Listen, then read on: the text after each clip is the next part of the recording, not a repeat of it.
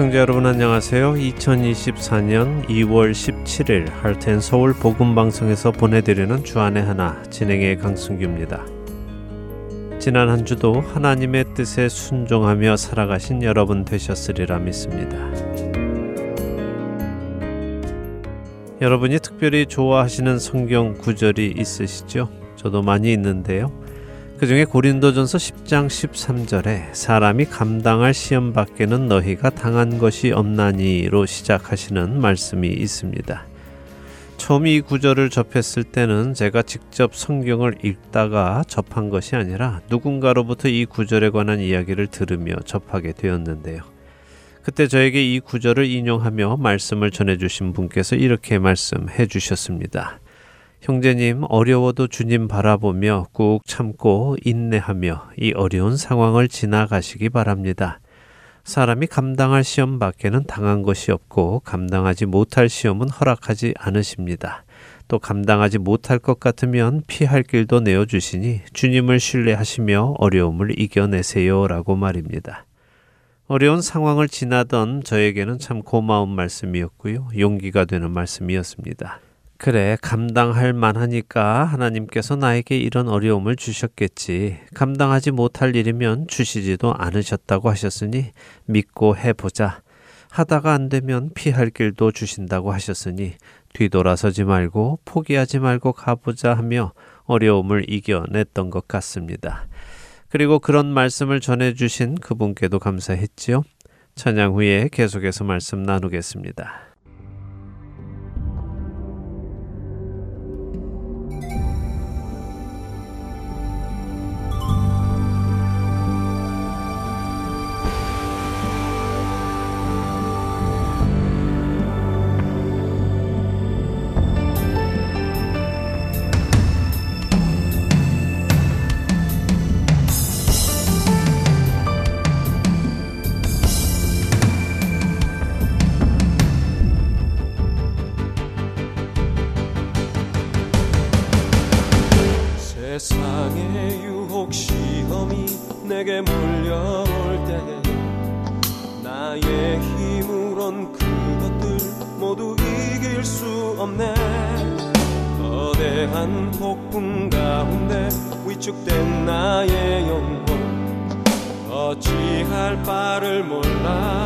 Amen.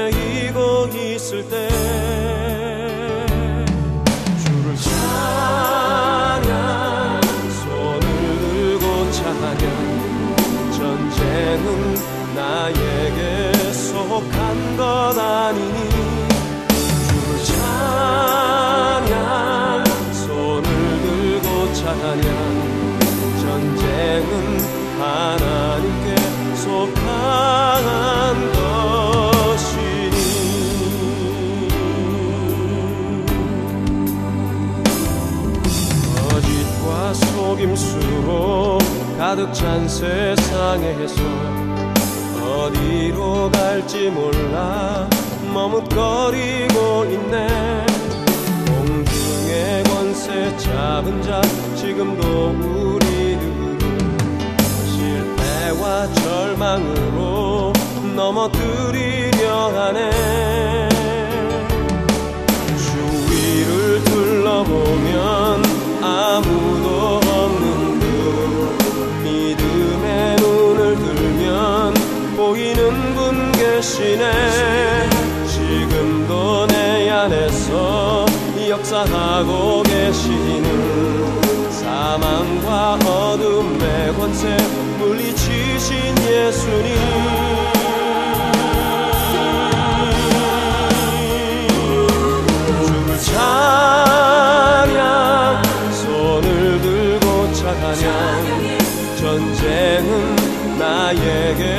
속한 것 아니니. 조차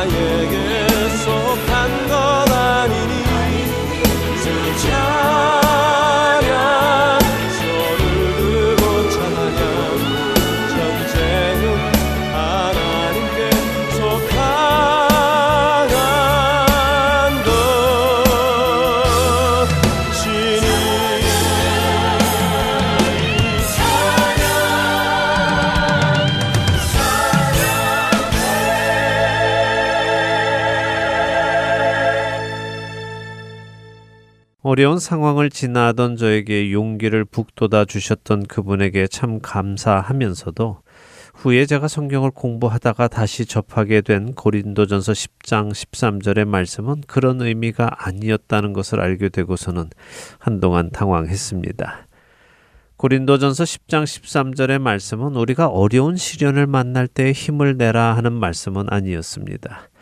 물론 저는 저에게 용기를 북돋아준 분의 위로와 권면으로 힘을 내기는 했지만 그렇다고 이 말씀을 그냥 그렇게 이해하고 또 다른 자들에게 그렇게 전하거나 인용해서는 안 된다는 생각이 듭니다. 혹 여러분들 중에도 이 말씀을 그렇게 이해하고 계시는 분들이 계시다면 오늘 함께 말씀을 펴고 찾아보며 이 말씀의 참뜻을 알아보기 원합니다. 그러나 그 전에 먼저 어려움을 겪는 분들께 도움이 될 다른 성경 구절이 많이 있다는 사실도 알려드립니다. 이사야서 41장 10절의 말씀 두려워하지 말라. 내가 너와 함께 함이라. 놀라지 말라. 나는 네 하나님이 됨이라. 내가 너를 굳세게 하리라. 참으로 너를 도와주리라 참으로 나의 의로운 오른손으로 너를 붙들리라 라는 말씀도 우리에게 용기를 주시고 누가복음 12장 7절에 너희에게는 심지어 머리털까지도 다 세신 바 되었나니 두려워하지 말라 너희는 많은 참새보다 더 귀하니라 하신 말씀도 용기를 주시지요. 또 주는 미쁘사 너희를 굳건하게 하시고 악한 자에게서 지키시리라 라는 데살로니가 후서 3장 3절의 말씀도 그렇습니다. 사실 성경에는 우리를 지키시고 도우시는 하나님의 언약의 말씀이 차고 넘칩니다. 잘 찾아보시며 말씀으로 위로와 권면 그리고 용기를 얻으시기 바랍니다. 그렇다면 고린도전서 10장 13절의 말씀은 무슨 의미일까요? 언제나 그렇듯이 성경은 한두 구절만 읽어서는 그 의미를 오해하는 경우가 많지요. 이 구절도 마찬가지로 그 의미를 명확히 알기 위해서는 1절부터 읽어야 합니다. 찬양 한 곡 들으시며 고린도전서 10장을 펴시고 1절에서 14절까지 읽으시며 성경이 무엇을 성도들에게 말씀하시려는 것인지 생각해 보시기 바랍니다.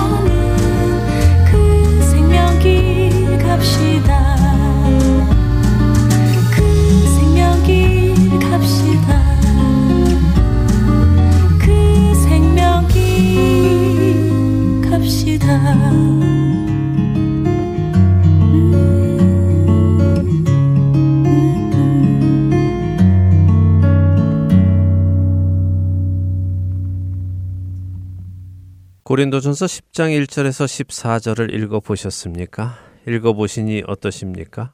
어려운 시련을 겪게 될 때 용기를 내라는 의미였습니까? 그렇지 않지요? 고린도전서 10장은 참 중요한 말씀을 우리에게 해 주고 계십니다. 특히 영접기도 했으니 구원받았다고 생각하거나 세례를 받았으니 구원받았다고 생각하거나 교회에 다니니까 구원받았다고 생각하는 사람들 구원이 마치 천국에 들어가는 티켓을 받는 것으로 이해하고 있는 사람들을 깨우치는 칼 같은 말씀이 담겨 있습니다. 사도 바울은 성도들이 알지 못하기를 원하지 아니한다 하며 말씀을 시작하지요. 반드시 알아야 한다는 강조의 말씀입니다. 사도 바울은 무엇을 성도들이 반드시 알아야 한다고 하십니까? 모세에게 속했던 출애굽한 이스라엘 백성들이 모세와 함께 다 구름과 바다에서 세례를 받고 다 같은 신령한 음식을 먹었고 다 같은 신령한 음료를 마셨다고 하십니다. 하나님의 은혜로 노예살이하던 애굽에서 풀려나 과거를 청산하고 하나님의 은혜 안에서 하나님이 주시는 만나를 먹고 하나님이 주시는 음료를 마시며 살아가는 사람이 되었다고 말씀하시는 것이죠. 그런데 놀라운 것이 있습니다. 그런 하나님의 은혜와 인도하심을 받은 그들의 다수가 광야에서 멸망을 받았다고 하십니다. 왜 그들이 멸망을 받았습니까? 하나님이 그들의 다수를 기뻐하시지 않으셨기 때문이라고 하시죠. 왜 하나님은 기적과 이적을 베풀어 가시면서까지 이끌어내신 그 백성들을 기뻐하지 않으셨을까요? 6절에 보니 그 이유가 그들이 악을 즐겨 했기 때문이라고 하십니다. 그리고 그들이 즐겨 했던 그 악을 7절에서 10절에 나열하시지요. 그 악들은 무엇이었습니까? 그 악들은 우상숭배와 음행, 그리고 주님을 시험하고 주님을 원망한 것이었습니다. 이스라엘 백성들은 모세가 시내산에 올라가 있던 동안 아론에게 자신들을 애굽에서 인도해 낸 신을 만들라고 요구했고 그렇게 만들어진 금송아지 앞에서 마시며 일어나 뛰어놀았습니다. 이스라엘 백성들은 모압의 여인들과 음에게 빠지기도 했지요. 이스라엘 백성들은 하나님이 자신들과 함께 하시지 않는다며 하나님을 시험했고 자신들을 어려운 길을 가게 하고 자신들을 죽이기 위해 이 광야로 이끌어냈다며 하나님을 원망했습니다. 그것이 그들이 광야에서 멸망당한 이유였습니다.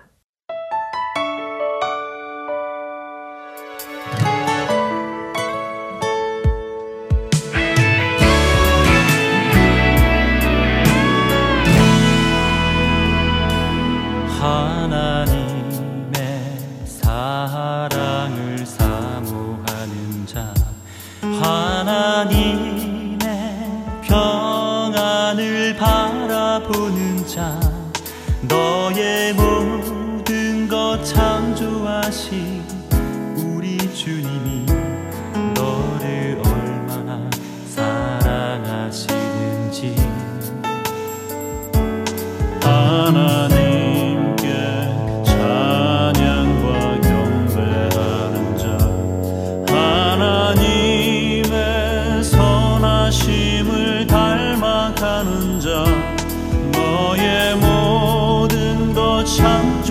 하신 우리 주님.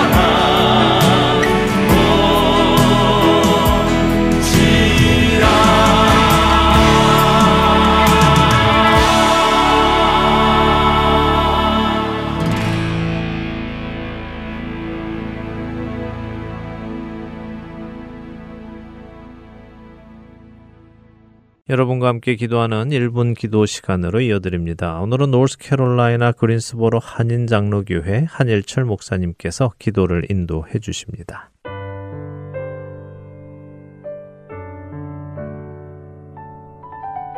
하트앤서울 복음 방송 시간입니다. 저는 노스 캐롤라이나 그린스보로 지역에서 그린스보로 한인 장로교를 섬기는 한일철 목사입니다. 오늘은 여러분과 함께 기도할 때에 우리가 인생을 살면서 예수님의 말씀에 경청과 청종을 잘하는 자들이 되도록 함께 기도하였으면 합니다. 랍비 예수 제자도를 말한다 란 책에 보면 더람 대학의 박사 후보생 주디스가 연구 과제를 위해 이스라엘에서 매년 수개월씩 시간을 보내게 됩니다. 어느 날 베들레헴 인근 길을 거닐던 중 각자의 많은 양떼를 데리고 한데 모이는 세 명의 목자의 모습이 눈에 들어온 것이지요. 세 사람의 목자는 걸음을 멈추고 한참 대화하기 시작합니다. 그들이 오래 대화하는 동안 양들은 뒤섞여서 하나의 거대한 무리가 되었다고 합니다. 어떻게 세 목자가 각자의 양을 구별해낼지 궁금했기 때문에 주디스는 그들이 헤어질 때까지 끝까지 그곳에서 지켜보았다고 합니다. 매우 흥미로운 광경이기 때문이죠. 드디어 목자들이 이야기를 끝내고 서로 자기 양떼를 향해 소리를 냅니다. 그러자 목자의 음성에 양들이 자석처럼 셋대로 갈라져 각자의 목자를 따라가는 기막힌 광경이 펼쳐졌다고 합니다. 양들은 목자의 음성을 너무나 잘 알고 있었다는 것이죠. 잘 안다는 것은 평상시에 잘 듣는다는 것이요. 그렇게 잘 듣는다는 것은 이제 목자가 가자는 길로 무조건 졸졸 뒤따라감을 의미합니다. 이것은 팔레스타인 들판에 보여준 완벽한 경청과 청종의 모습이었던 것입니다. 이스라엘 땅에 사셨던 예수님께서 목자의 음성을 듣고 따르는 양을 예수님과 제자들의 관계로 비유하셨습니다. 요한복음 10장 3절과 4절에 보니까 양은 그의 음성을 듣나니 그가 자기 양의 이름을 각각 불러 인도하여 내느니라. 앞서가면 양들이 그의 음성을 아는 거로 따라오되. 예수님은 자기 양들을 너무나 잘 알고 계십니다. 그리고 그 자기 양들에게 말씀하시지요. 그렇기 때문에 우린 예수님 외에 다른 거짓 교사들의 가르침을 따라가도 안 되고 예수님의 말씀을 평상시에 잘 경청하여 들을 뿐만 아니라 청종하여 삶에서 주님이 이르시는 대로 잘 순종하는 자들이 되게 해달라고 이 시간에 다 같이 기도하시겠습니다.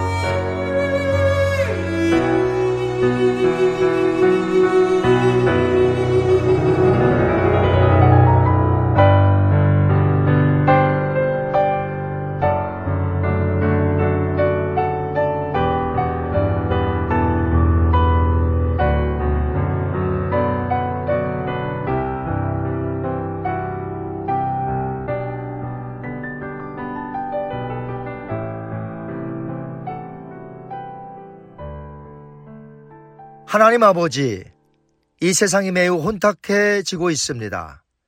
구원받은 자들로 우리는 선한 목자 대신 예수님의 양들이 오니 목자의 음성을 우리에게 주신 성경을 통해 잘 경청하여 듣고 삶에서 즉각 순종하며 따라 살게 하여 주시옵소서 감사하며 우리의 선한 목자 대신 예수님의 이름으로 기도하옵나이다.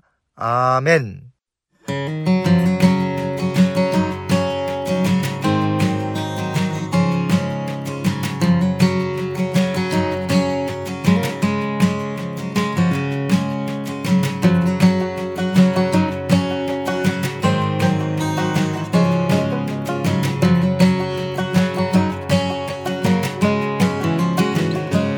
주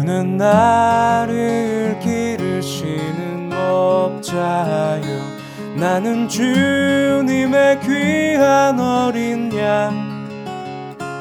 푸른 풀밭 맑은 시냇 물가로 나를 늘 인도하여 주신다. 주는 나의 좋은 목자 나는 그의 어린 양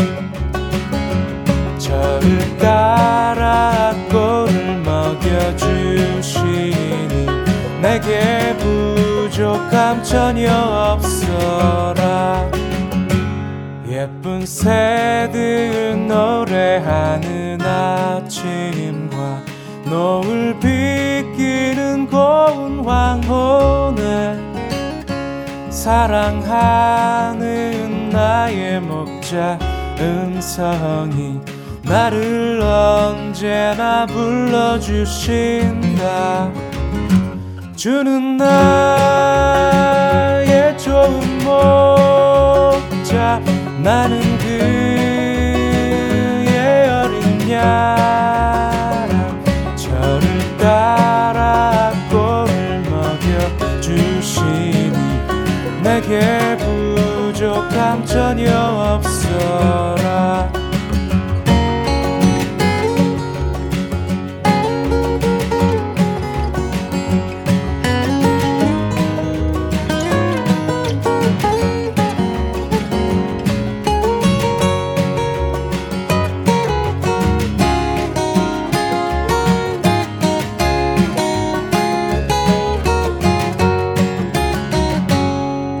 못된 짐승 나를 해치 못하고 거친 비바람 상치 못하리. 나의 주님 강한 손을 펼치사 나를 주야로 지켜주신다. 주는 나의 좋은 목자 나는 그의 어린 양 저를 따라 꼴을 먹여주시니 내게 부족함 전혀 없어라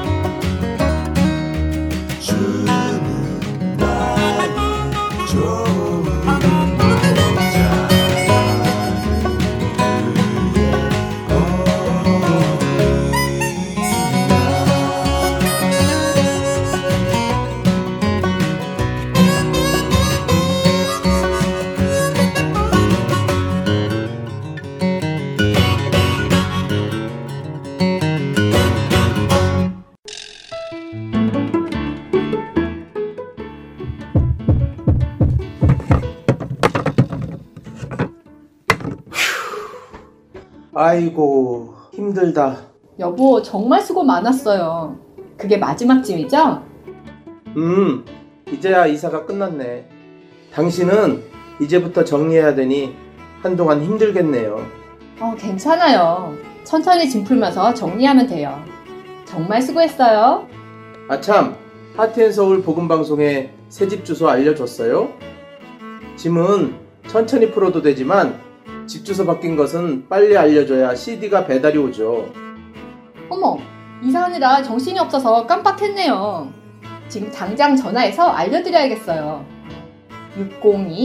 602-866-8999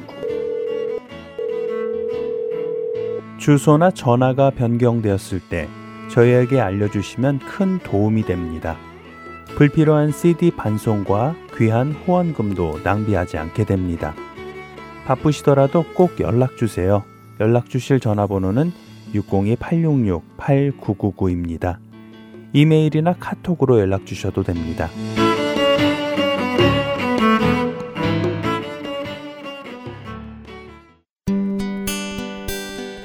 기쁜 소식 사랑으로 땅끝까지 전하는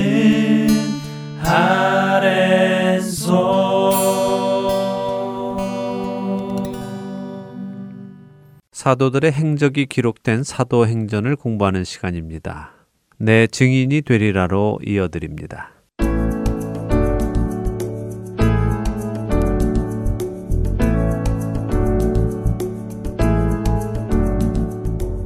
애청자 여러분 안녕하세요. 예수님의 약속의 말씀대로 사도들이 땅끝까지 예수 그리스도의 증인이 되어가는 이야기가 담긴 사도행전을 공부하는 시간입니다.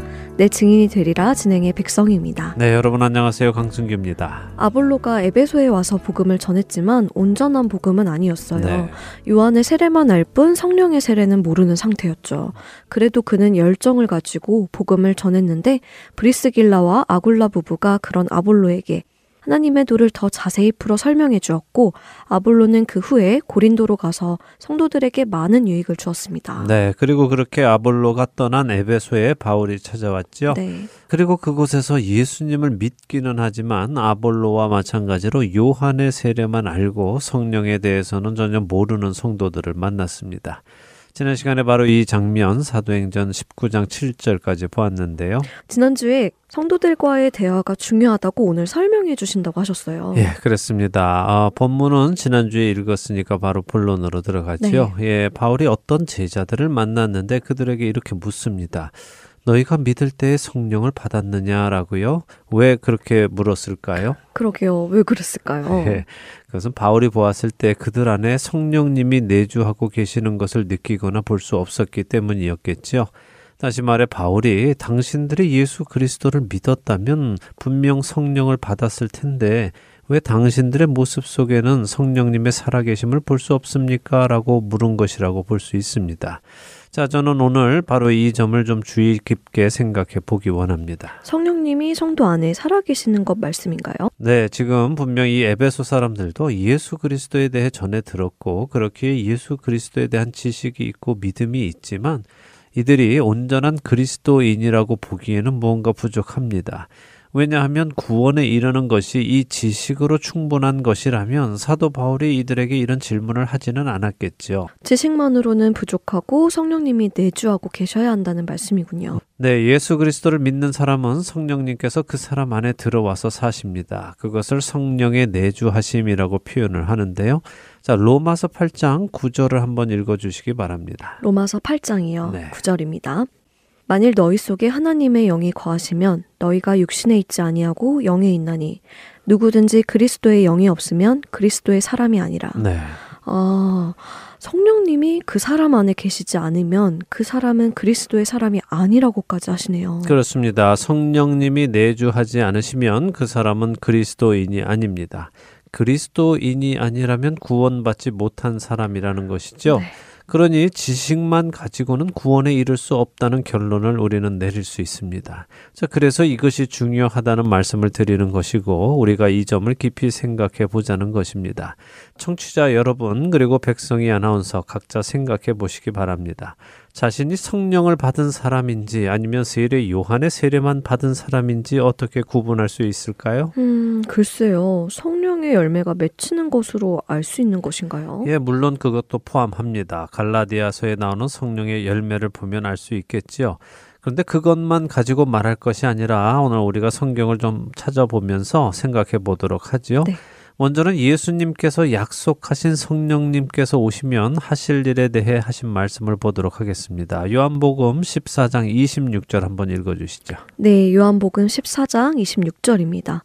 보혜사 곧 아버지께서 내 이름으로 보내실 성령, 그가 너희에게 모든 것을 가르치고 내가 너희에게 말한 모든 것을 생각나게 하리라. 네, 자, 예수님의 말씀에 의하면 성령님께서 오시면 예수님이 하신 말씀이 깨달아지고 이해가 된다고 하십니다. 성경은요, 성령님의 감동으로 쓰여진 것이기에 성령님이 오셔야 성경이 제대로 이해가 되는 것입니다. 그러니까 성경의 말씀이 깨달아지는 것은 성령님의 내주하심의 증거라는 말씀이군요. 그렇습니다. 자, 이번에는 요한복음 15장 26절 읽어 주시죠. 네, 요한복음 15장 26절입니다. 내가 아버지께로부터 너희에게 보낼 보혜사 곧 아버지께로부터 나오시는 진리의 성령이 오실 때에 그가 나를 증언하실 것이요. 네, 무슨 말씀입니까? 성령님이 오시면 그 성령님께서 예수님을 증언하실 것이다라고 하시죠? 네. 이 말씀은 내 안에 성령님이 오시면 예수님이 누구신지 알게 되고 믿어지고 그 예수님을 바라보게 된다는 말씀입니다. 또한 요한복음 16장 8절에서 14절의 말씀에 의하면 왜 예수님께서 오셨다가 죽으시고 부활하시고 승천하셨는지 깨닫게 하시는 분 역시 성령님이시고 그 성령님이 그 사람을 모든 진리 가운데로 인도하시며 장래의 일, 곧 하나님 나라의 일을 알려주신다고도 하시죠.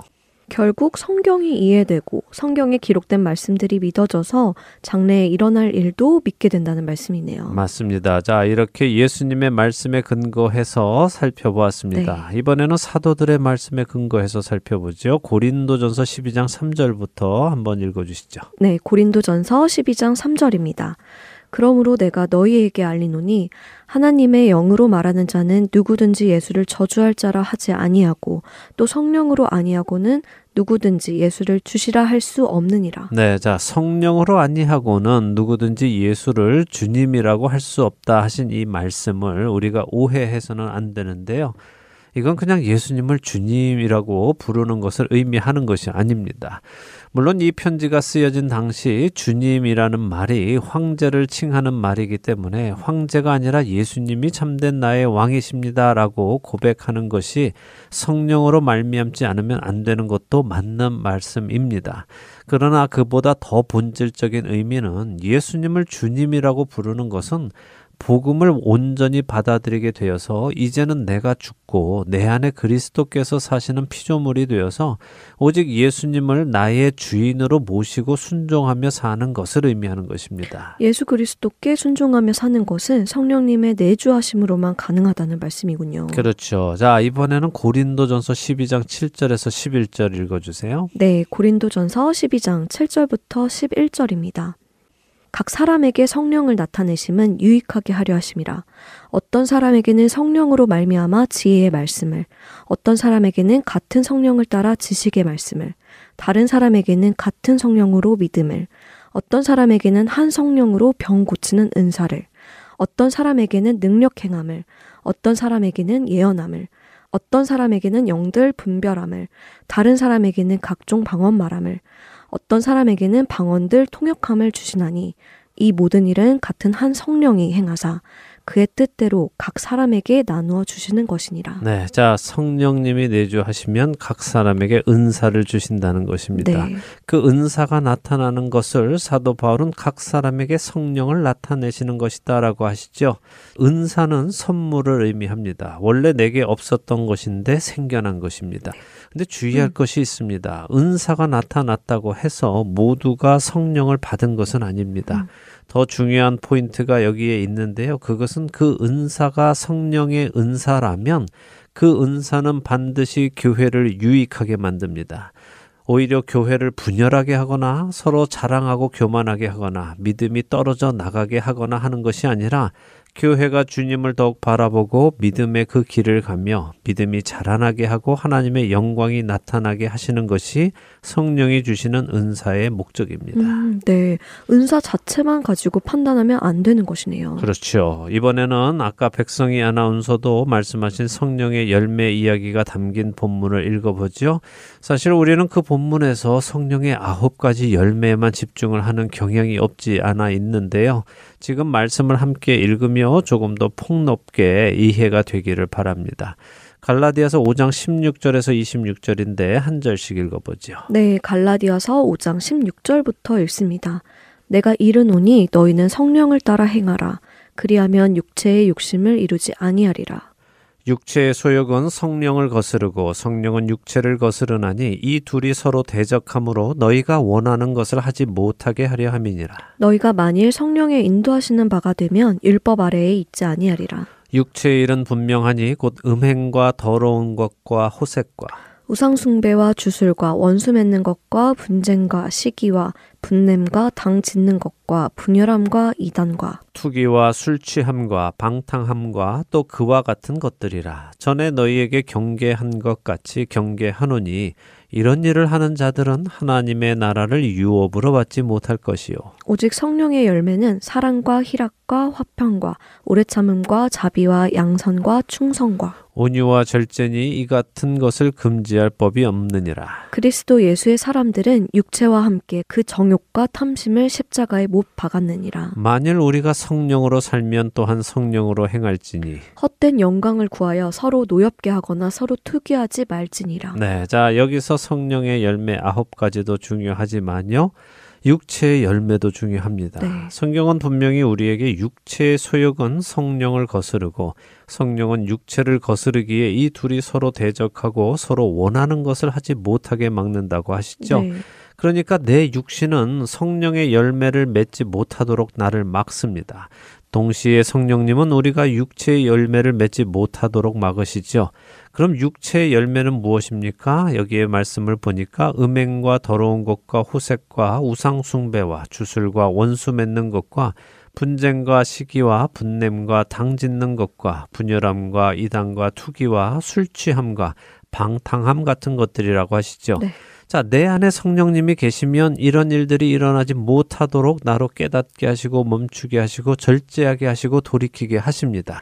그런데 그렇지 않고 그 열매들을 맺어간다면 성령님이 계시지 않다는 증거이군요. 그렇죠. 성령의 열매는 맺히지 않고 육체의 열매를 맺어간다면 그렇다는 것입니다. 네. 이 외에도 성령님과 관련하여 많은 구절들이 우리들로 내가 성령을 받은 사람인지 아니면 아직 세례 요한의 세례만 받은 사람인지를 분별할 수 있도록 해주십니다. 여러분들이 직접 성경을 찾아 읽으시며 점검해 보시기를 바랍니다. 네, 다시 한번 이 말씀들을 깊이 묵상하며 저 자신을 점검해 보겠습니다. 그런데 만일 내 안에 성령님이 계신 것이 보이지 않으면 어떻게 하죠? 네, 어떻게 해야 하겠습니까? 음, 하나님께 구해야 하나요? 그럼요. 하나님께서 그 아들 예수 그리스도를 우리에게 주신 이유가 무엇이겠습니까? 반쪽짜리 믿음 가지고 구원의 확신도 없이 지식만 가지고 살라고 주셨겠습니까? 아니죠. 네. 그 아들을 주시기까지 우리를 사랑하신다는 것은 우리가 구원에 이르기를 원하신다는 말씀 아니겠습니까? 네.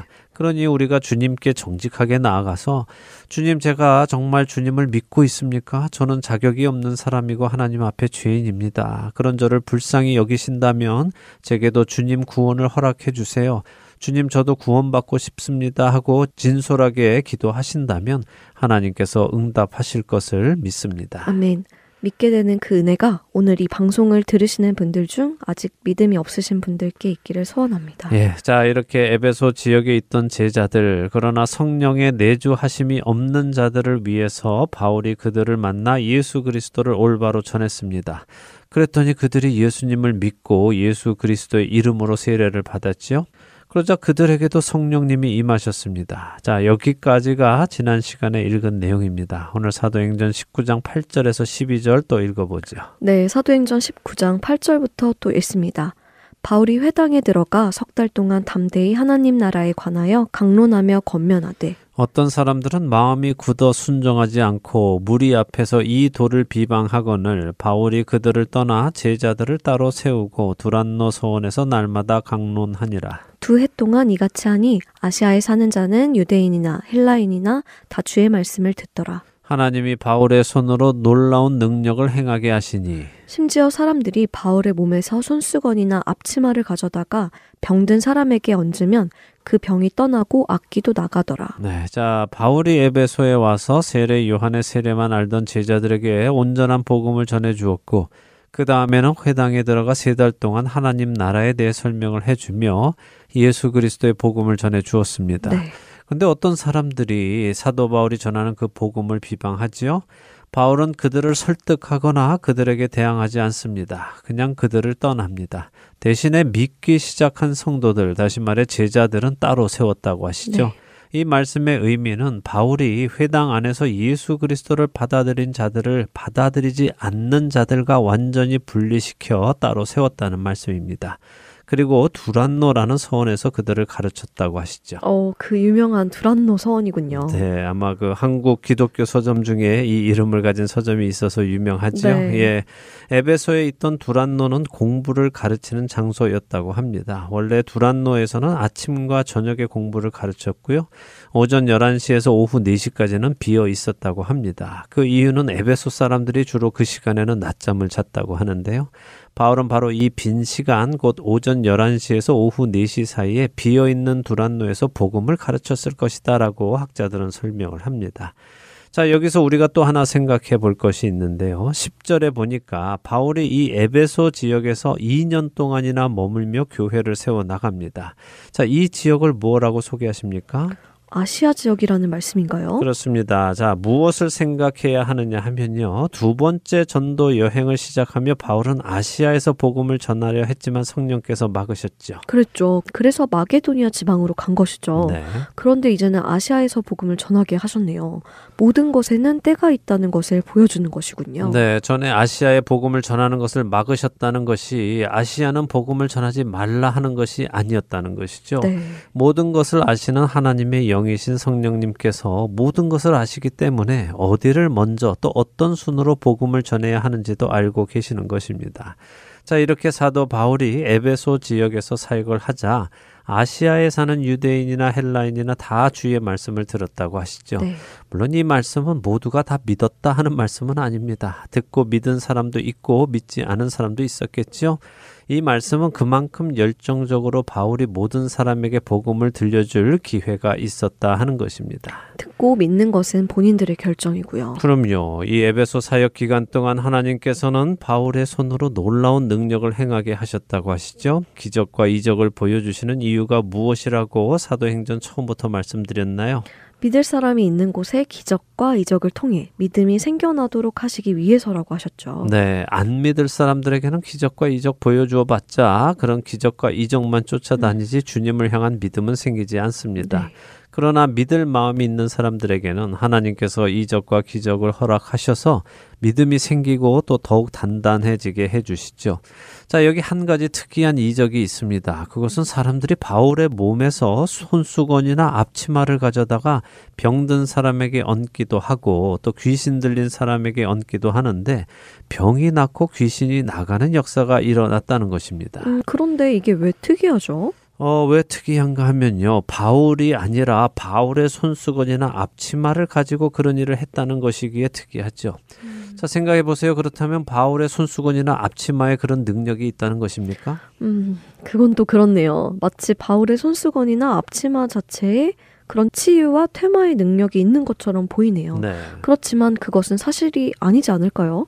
물건에 그런 능력이 있다는 것은요. 그렇죠. 그래서 특이하다는 말씀을 드리는 음, 것입니다. 그렇다면 우리는 또 생각해 봐야겠죠.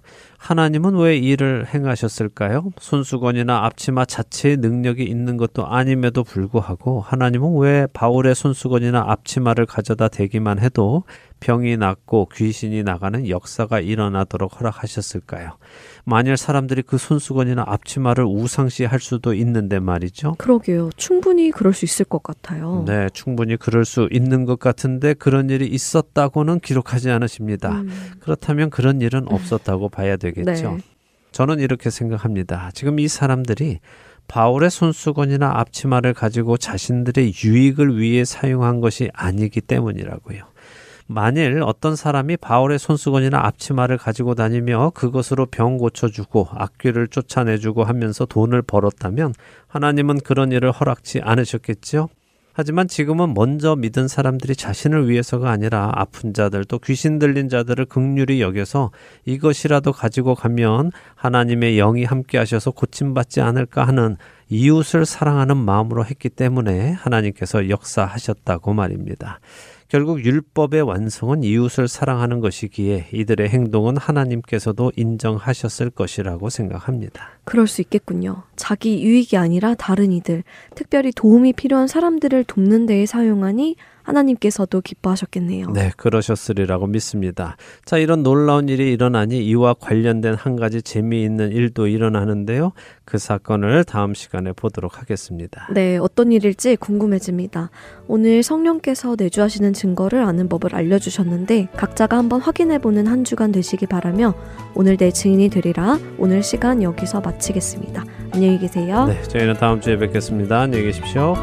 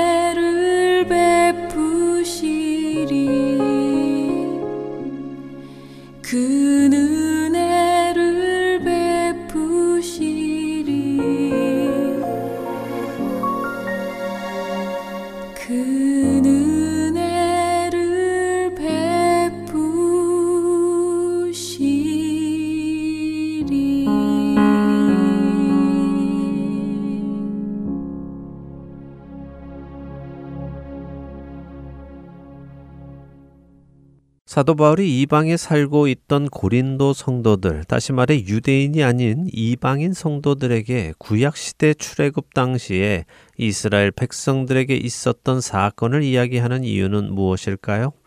고린도전서 10장 11절에 그 이유를 말씀하십니다. 그들에게 일어난 이런 일은 본보기가 되고 또한 말세를 만난 우리를 깨우치기 위하여 기록되었느니라. 그렇습니다. 사도 바울이 구약 시대의 이야기를 신약 시대의 성도들에게 해주는 이유는 그들에게 일어났던 그 일이 본보기가 되고 말세를 살아가는 성도들을 깨우치기 위함이라고 하시죠. 출애굽한 이스라엘 백성들을 보며 우리가 깨우쳐야 한다는 말씀입니다. 모세에게 속하여 세례를 받고 신령한 음식과 음료를 먹었다 하더라도 그들은 악을 행함으로 약속의 땅에 들어가지 못했다는 사실을 기억하고 깨우쳐야 한다는 말씀입니다. 행위로 구원을 받는 것이 아니다. 믿음으로 구원을 받는 것이다. 라는 말이 분명 맞는 말씀이면서도 그것이 자칫 많은 성도들로 하여금 행위는 아무렇게나 해도 되는 것처럼 오해하게 해서는 안 될 것입니다. 또한 나는 영접 기도를 했으니 구원받았어. 나는 세례받았으니 구원받았어. 나는 교회에 다니며 예배를 드리니까 구원받았어라고 생각하는 것이 위험할 수 있다는 것을 성경은 우리에게 말씀하고 계십니다. 오히려 이러한 행위들이 우리를 구원받게 하는 것이 아니라는 것을 성경은 우리에게 말씀하고 계시죠. 오늘 여러분이 섬기시는 하나님은 성경이 계시하시는 그 하나님이 맞으십니까? 혹시 이스라엘 백성들처럼 자신들이 원하는 하나님을 스스로 만들어내어 섬기고 계시지는 않으시는지요? 뒷동산의 산신령과 같은 그런 신을 만들어 섬기고 계시지는 않습니까? 하나님의 거룩하신 백성으로 부름받았으면서도 여전히 세상의 것들을 따르고 그것들을 부러워하며 세상과 음행하고 계시지는 않습니까? 여러분을 부르시고 천국으로 인도하시는 하나님을 향해 왜 나를 이렇게 힘들게 하시느냐며 왜 남들은 다 편안하게 사는데 나만 이렇게 고생스럽게 하시느냐며 그 아들을 주시기까지 나를 사랑하신 하나님의 사랑을 시험하고 계시지는 않습니까? 하나님의 말씀을 따라 살아가는 것이 너무도 귀찮고 번거롭고 재미없고 고생스럽다고 불평을 하며 살아가지는 않으시는지요. 이스라엘 백성들은 그랬습니다. 그래서 그들은 하나님의 은혜를 경험하고도 약속의 땅에 들어가지 못하고 멸망당했다고 성경은 말씀하십니다.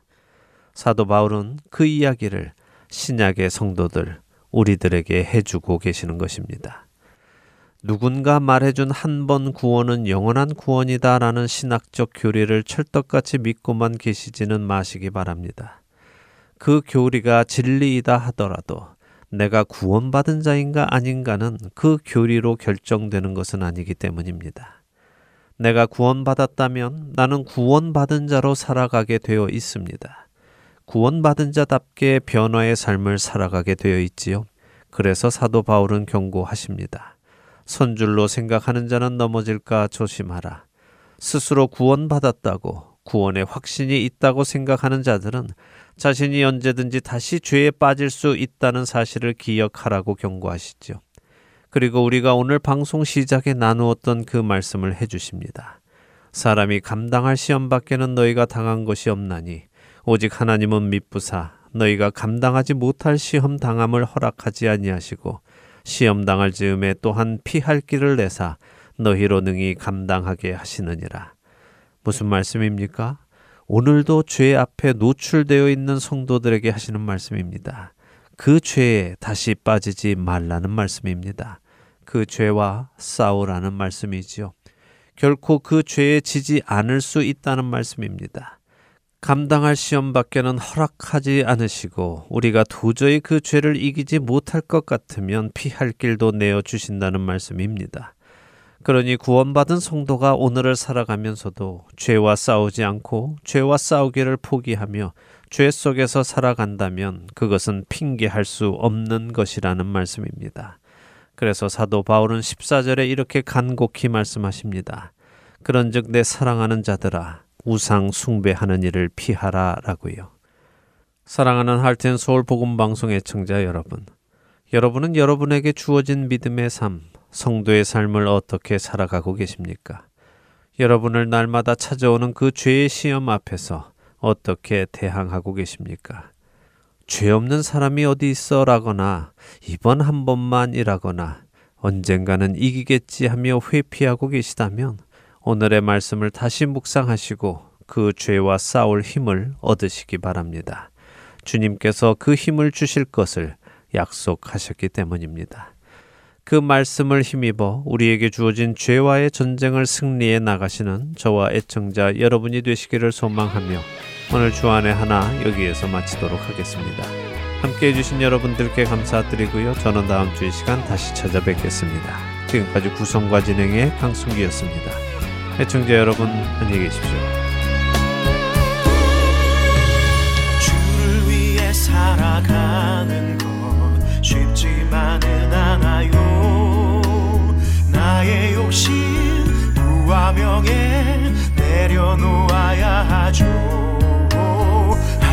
하지만 걱정하지 마